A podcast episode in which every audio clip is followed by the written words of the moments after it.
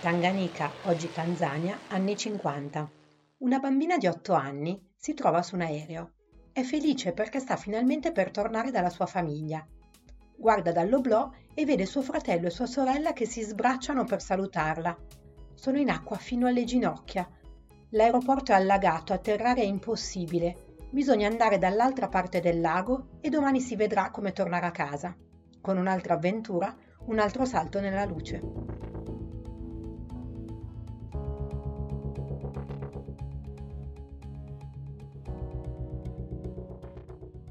Io sono Giuliana Arena e questo è Sconfinate, Storie di altri mondi, il podcast di Expat Click. Vi raccontiamo storie di vita ordinaria in espatri spesso straordinari, esperienze di vita mobile a tutte le latitudini della nostra comunità di donne senza confini.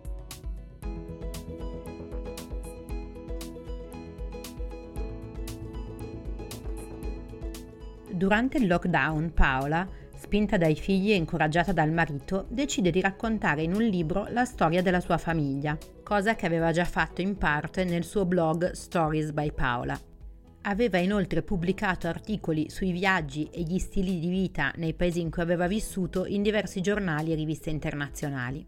Ma in quel 2020 si dice che sì, è ora di raccontare in un libro quel leap into the light, quel salto nella luce, compiuto dai suoi genitori all'inizio degli anni 50, che ha fatto sì che lei nascesse nel cuore dell'impero coloniale britannico e dell'Africa, in quello che allora si chiamava Tanganyika, oggi Tanzania, amministrato dal Regno Unito dal 1916 fino al 1961, anno dell'indipendenza. Io sono nata in un'isola che si chiama Ukerewe. Quando dico alla gente che sono nata in un'isola nel paese che ora si chiama Tan- Tanzania o Tanzania, tutti pensano a Zanzibar, non pensano a nessuno ha mai sentito parlare di Ukerewe. Ukerewe è l'isola più grande uh, del lago Vittoria, cioè proprio in mezzo all'Africa e al sud di questo lago sull'equatore. Sono nata lì perché mio papà ha trovato un lavoro lì. Mio papà era medico um, e si è laureato a Roma poco dopo la guerra e era il secondo di moltissimi fratelli e lui e suo fratello, che anche lui era medico, hanno trovato un lavoro in Abruzzo in due posti diversi. Ma dopo un paio di anni hanno visto che proprio non c'era uscita da lì. Era molto depresso il posto dopo la guerra, non, non c'era futuro per la famiglia. Si era sposato con mia mamma, avevano già due bambini e mamma aveva un cugino che era stato prigioniero di guerra in Tanganyika, Tanganyika che ora è Tanzania, essendosi unita con Zanzibar. E il cugino, che si chiamava Vari, ha de- gli ha scritto e gli ha detto abbiamo bisogno di medici qui. E loro hanno preso e sono partiti. Non è che ave- non avevano un lavoro, non avevano... Beh, avevano vari, il cugino e il loro spirito di, di avventura. Il papà e la mamma di Paola partono da Ciampino con i loro primi due figli, Enrico e Silvia, di due anni lui e due mesi lei. Una volta arrivati, la mamma, allora 22enne, e i due bambini restano a Rambo, dove vive il cugino Vari, mentre papà comincia a girare cercando lavoro. Ma non è facilissimo, anche perché gli italiani dopo la guerra non sono ben visti da quelle parti. Fino a quando incontra un vescovo che si trova a Mwanza, la seconda città della Tanzania, che gli dice che sull'isola di Ukerewe c'è bisogno di un ospedale. Lui non ci pensa due volte. Ha mandato un telegramma a mamma dicendo Isola paradisiaca ti aspetta. È in quell'isola sul lago Vittoria che nasce Paola. La famiglia si sposta poi a Musoma, a Kigoma, poi ancora a Muanza. Da casa, prima Enrico e Silvia e poi anche lei, devono andare a scuola fino a Nairobi, in Kenya. Si tratta di scuole cattoliche gestite dai preti, quella per i bambini, e dalle suore, quella per le bambine. Quasi tutti gli stranieri mandano i loro figli a scuola o lì a Nairobi o addirittura in Europa. Anche se Paola, Silvia e Enrico, essendo in collegio, possono tornare a casa solo tre volte all'anno, 5-6 settimane a Pasqua, a Natale ed estate, amano la scuola perché rappresenta un punto fermo nelle loro vite. La famiglia di Paola cambia spesso località e casa, ma almeno la scuola è sempre la stessa. Certo, i viaggi sono lunghi e avventurosi. I viaggi erano lunghi. Quando Enrico e Silvia andavano, quando stavamo sul lago Tanganyika. Per loro il viaggio era un viaggio di 5-6 giorni per arrivare a scuola. E questo senza genitori, andavano tutti i bambini insieme. E i bambini più grandi guardavano quelli più piccoli. E poi un po' più in là quando ho cominciato io hanno cominciato a mettere un, un accompagnatore con o una mamma o un papà andando a scuola e una suora, un prete tornando a casa. E uh, allora io mi ricordo del viaggio, partivamo da Mwanza, cioè l'isola dove sono nata io, tre ore di, di barca da lì c'è questa città che si chiama Mwanza e vivevamo lì in, in, quando io ho cominciato la scuola. Da lì si faceva il giro del lago in, in barca, si passava la notte e si arrivava in un, un, paese del Kenya che si chiama Kisumu e lì arrivavamo al mattino e andavamo dai preti che ci davano da mangiare ci, e ci accompagnavano poi la sera al treno. Il treno, che erano quei vecchi treni a vapore, faceva tutta la Rift Valley fino, fino a Nairobi tutta la notte. Così per me era un viaggio molto più corto, due notti solo per arrivare a scuola. Tra i tanti ricordi che Paola ha raccolto nel suo libro, decide di raccontarmi di quando a otto anni non ha potuto tornare a casa per le vacanze insieme ai suoi fratelli e agli altri bambini, ma ha dovuto restare a scuola da sola con le suore per una settimana.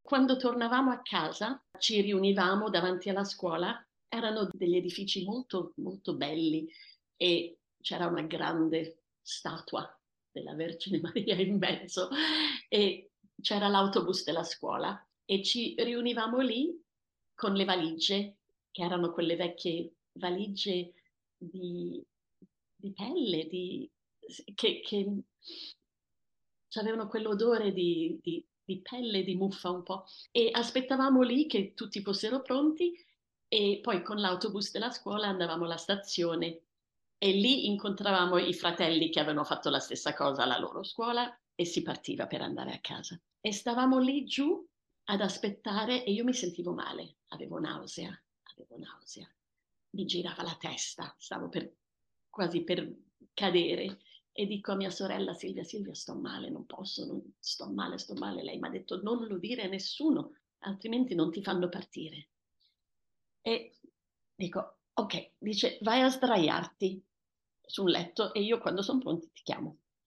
Io vado, su ai letti, i letti erano tutti quei letti di metallo dipinti bianchi e tutti vuoti, non c'erano più lenzuola né niente, tutti disfatti.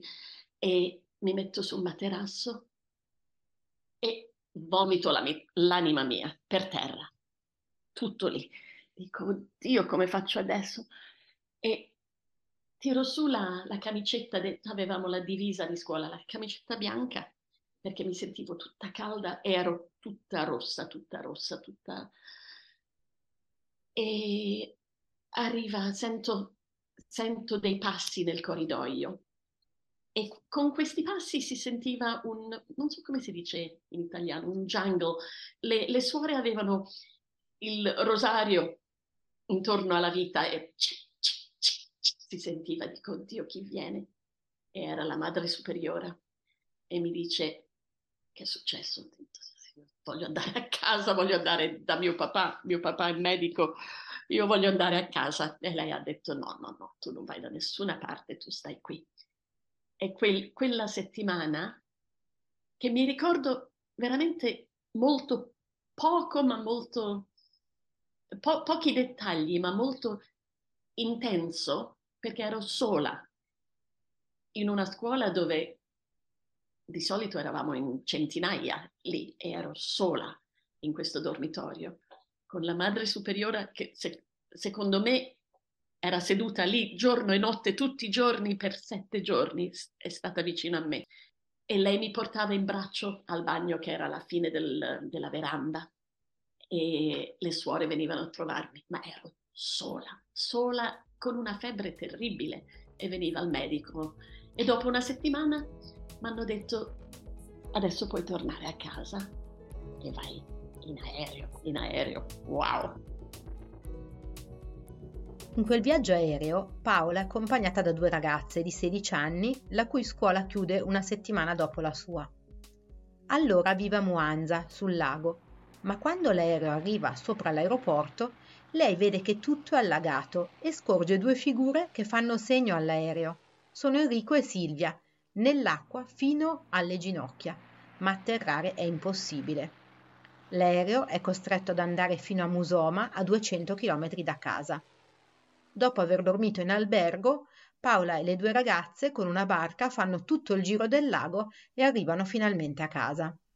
Avevo fiducia in queste eh, ragazze perché erano grandi e le big girls si rispettano e non mi ricordo di aver avuto paura. Mi ricordo di essere stata molto molto triste di non essere potuta partire con i miei fratelli, ma non mi ricordo di aver avuto paura. Infatti, molte cose per me, e lo dico in, un, in una parte del libro, um, molte cose per me mi sembravano così normali. Per me era normale che Babbo Natale venisse con una barca al sole sul lago. Per me era normale che i giorni e le notti erano della stessa lunghezza sempre. E io sognavo la neve uh, e queste cose che a, a me sembravano tanto esotiche. L'infanzia a contatto con una natura meravigliosa e magica. Paola e i suoi fratelli fanno la raccolta delle conchiglie. Ora se ne vergogna un po', ma allora non c'era la sensibilità per l'ambiente di oggi i bambini trascorrevano lunghi pomeriggi raccogliendo cipree bellissime. Era un'attività fantastica, eravamo al sole, era scientifica e avevamo una conoscenza molto grande di queste cipree bellissime. E mamma felice che facevamo una cosa, non è che stavamo lì a, sdraiati a letto tutto il giorno durante le vacanze, era un'attività sana al sole. Bene, mettetevi un bel po' di olio d'oliva sulla pelle così che vi proteggete la pelle, ti immagini? E, e, e eravamo esperti. E solo dopo, anni dopo, mi sono resa conto del danno che abbiamo fatto. Quando nel 61 il Tanganyika ottiene l'indipendenza per poi diventare Tanzania nel 64, quando si unisce a Zanzibar, per Paola non cambia molto forse perché il paese arriva all'indipendenza senza violenza e poi abitano in località piccole. Inoltre la mamma e il papà probabilmente proteggono i bambini non raccontando tutto. Quello che è cambiato è che è, è stato per il bene, direi, perché la scuola è diventata più uh, diverse, cioè più nazionalità che erano lì, più uh, um, ragazze locali ragazzi che venivano anche dall'Uganda dopo il colpo di Stato di Amin. No, per noi non è cambiato molto. Quello che è cambiato è che durante il periodo di socialismo c'era un presidente Julius Nyerere che era molto idealista e non tutto ha funzionato. C'erano, uh, mancava molto spesso la roba nel, nei mercati, non c'era più niente, queste cose qui. Ma ma no, non è che non è stato. Le cose vanno diversamente in Congo, dove dal 60, anno dell'indipendenza, si viene a creare una grave instabilità politica. Allora Paola e la famiglia abitano a Kigoma, molto lontano da scuola, e dal Congo molti belgi partono in macchina, in barca, con qualunque mezzo e si rifugiano anche in Tanganyika. È la prima volta che ho sentito la parola refugee, rifugiati. E me li ricordo, mi ricordo mia mamma che faceva tutti questi panini e li dava a questa gente che aveva fame, che aveva fame. E poi scrivendo il libro ho messo, siccome mi ricordavo di questo, mi sono detta chissà se ci sono altre storie e ho messo qualche cosa sulla pagina Facebook della scuola e tantissimi mi hanno risposto raccontandomi le loro esperienze uh, con i rifugiati. E anche mio fratello e mia sorella mi hanno detto che loro sono dovuti tornare a casa due settimane prima per lasciare i dormitori liberi per tutti i rifugiati che, che scappavano. Quando Paola ha dieci anni, la famiglia si trasferisce nella capitale, Dar el Salam. Lì il papà lavora un paio di anni per il governo. Poi Leni gli propone di diventare il medico aziendale della raffineria di petrolio Agip che è appena stata costruita. Da una parte non vuole, perché preferirebbe lavorare per chi ha veramente bisogno, ma economicamente, con i tre figli che crescono e vogliono andare all'università, sembra una buona opportunità. Ha cambiato e lì hanno, invece di essere in una casa del governo, siamo andati in una casa di due piani, una cosa che per noi era fantastica. Arrivati nella nuova casa di Dar el Salam, i genitori di Paola trovano in giardino vari pezzi di legno sparsi e il papà mette insieme un tavolo. Quel tavolo rimane con loro a Dar fino a quando, 34 anni dopo il loro arrivo in Africa, tornano in Italia. È intorno a quel tavolo che Paola si ritrova a Roma con i suoi fratelli durante il lockdown quando è tempo di svuotare la casa dei genitori. Questo tavolo l'hanno portato con loro e questo tavolo è il, il fulcro, il centro, il cuore della famiglia. Ed è proprio mentre si trova a Roma per svuotare la casa dei suoi che Paola trova un tesoro inestimabile. Queste lettere le ho trovate dopo aver scritto il blog. Un anno fa, durante il lockdown, finalmente io, mio fratello e mia sorella ci siamo ritrovati a Roma per votare la casa di mamma e papà e praticamente all'ultimo momento ho visto una scatola di quelle delle scarpe e ho aperto e dentro c'erano tutte queste lettere di una freschezza incredibile di mamma. Mi dispiace un po' che ce l'ho solo in una direzione, cioè da mamma ai genitori. Le, al- le altre non le ho, ma uh, queste lettere erano per me un, un tesoro incredibile. Da adulta Paola è tornata a Dar, un paio di volte con suo papà, per rivedere l'isola.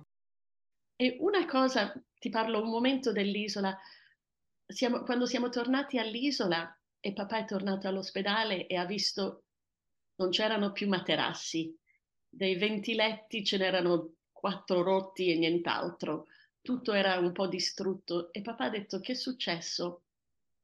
Hanno detto you went away, tu sei partito. Paola, anche con il marito e i figli, ha vissuto in molti altri paesi e si considera per questo molto fortunata.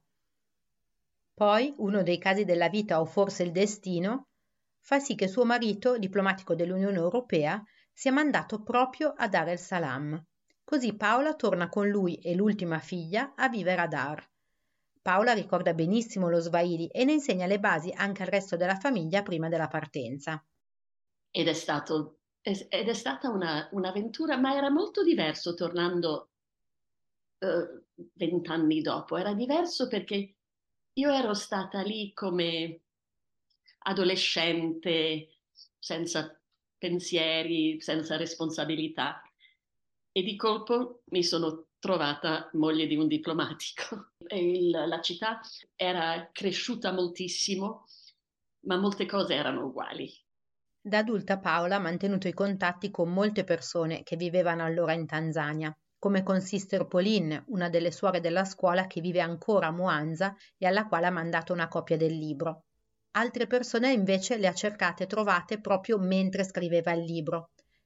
Tra loro un'altra suora che oggi ha più di 90 anni. Si sono sentite per telefono e hanno ricordato quando Enrico, il fratello di Paola, durante uno dei lunghi viaggi in treno dalla scuola a casa, aveva portato con sé un serpente che lei si era ritrovata nel proprio compartimento. Ora Paola non sa bene dove siano le proprie radici non si è mai sentita africana, ma neppure italiana, anche se negli ultimi anni si sente sempre più legata all'Italia. È però certa della forza del legame con tutte le persone che hanno vissuto quel mondo lontano oggi perduto. Ho mantenuto contatti con eh, tante compagne di, di scuola, di classe, ci siamo riviste uh, e anche um, nuovi contatti che io ho, sì, me ne ero dimenticata, che hanno letto il blog e che mi hanno scritto. Questo è stato molto molto bene. bello. Se io riesco a fare una connessione con qualcuno che sente le stesse cose che sento io, questo per me è un dono fantastico.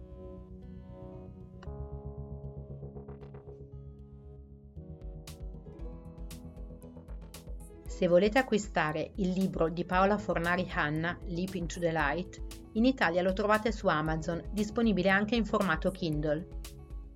Tutti i diritti andranno alla charity Kids Aid Tanzania, che supporta i bambini della città di Mwanza, sulla sponda orientale del lago Vittoria.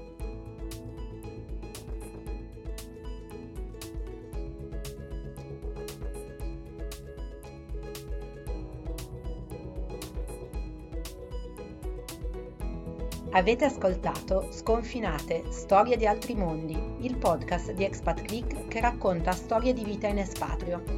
Trovate la sinossi di questo episodio sul sito expatclick.com. La colonna sonora è Lost di Buckwise. Se volete scriverci, magari per raccontarci la vostra storia di espatrio, potete mandare una mail a podcast-expatclick.com.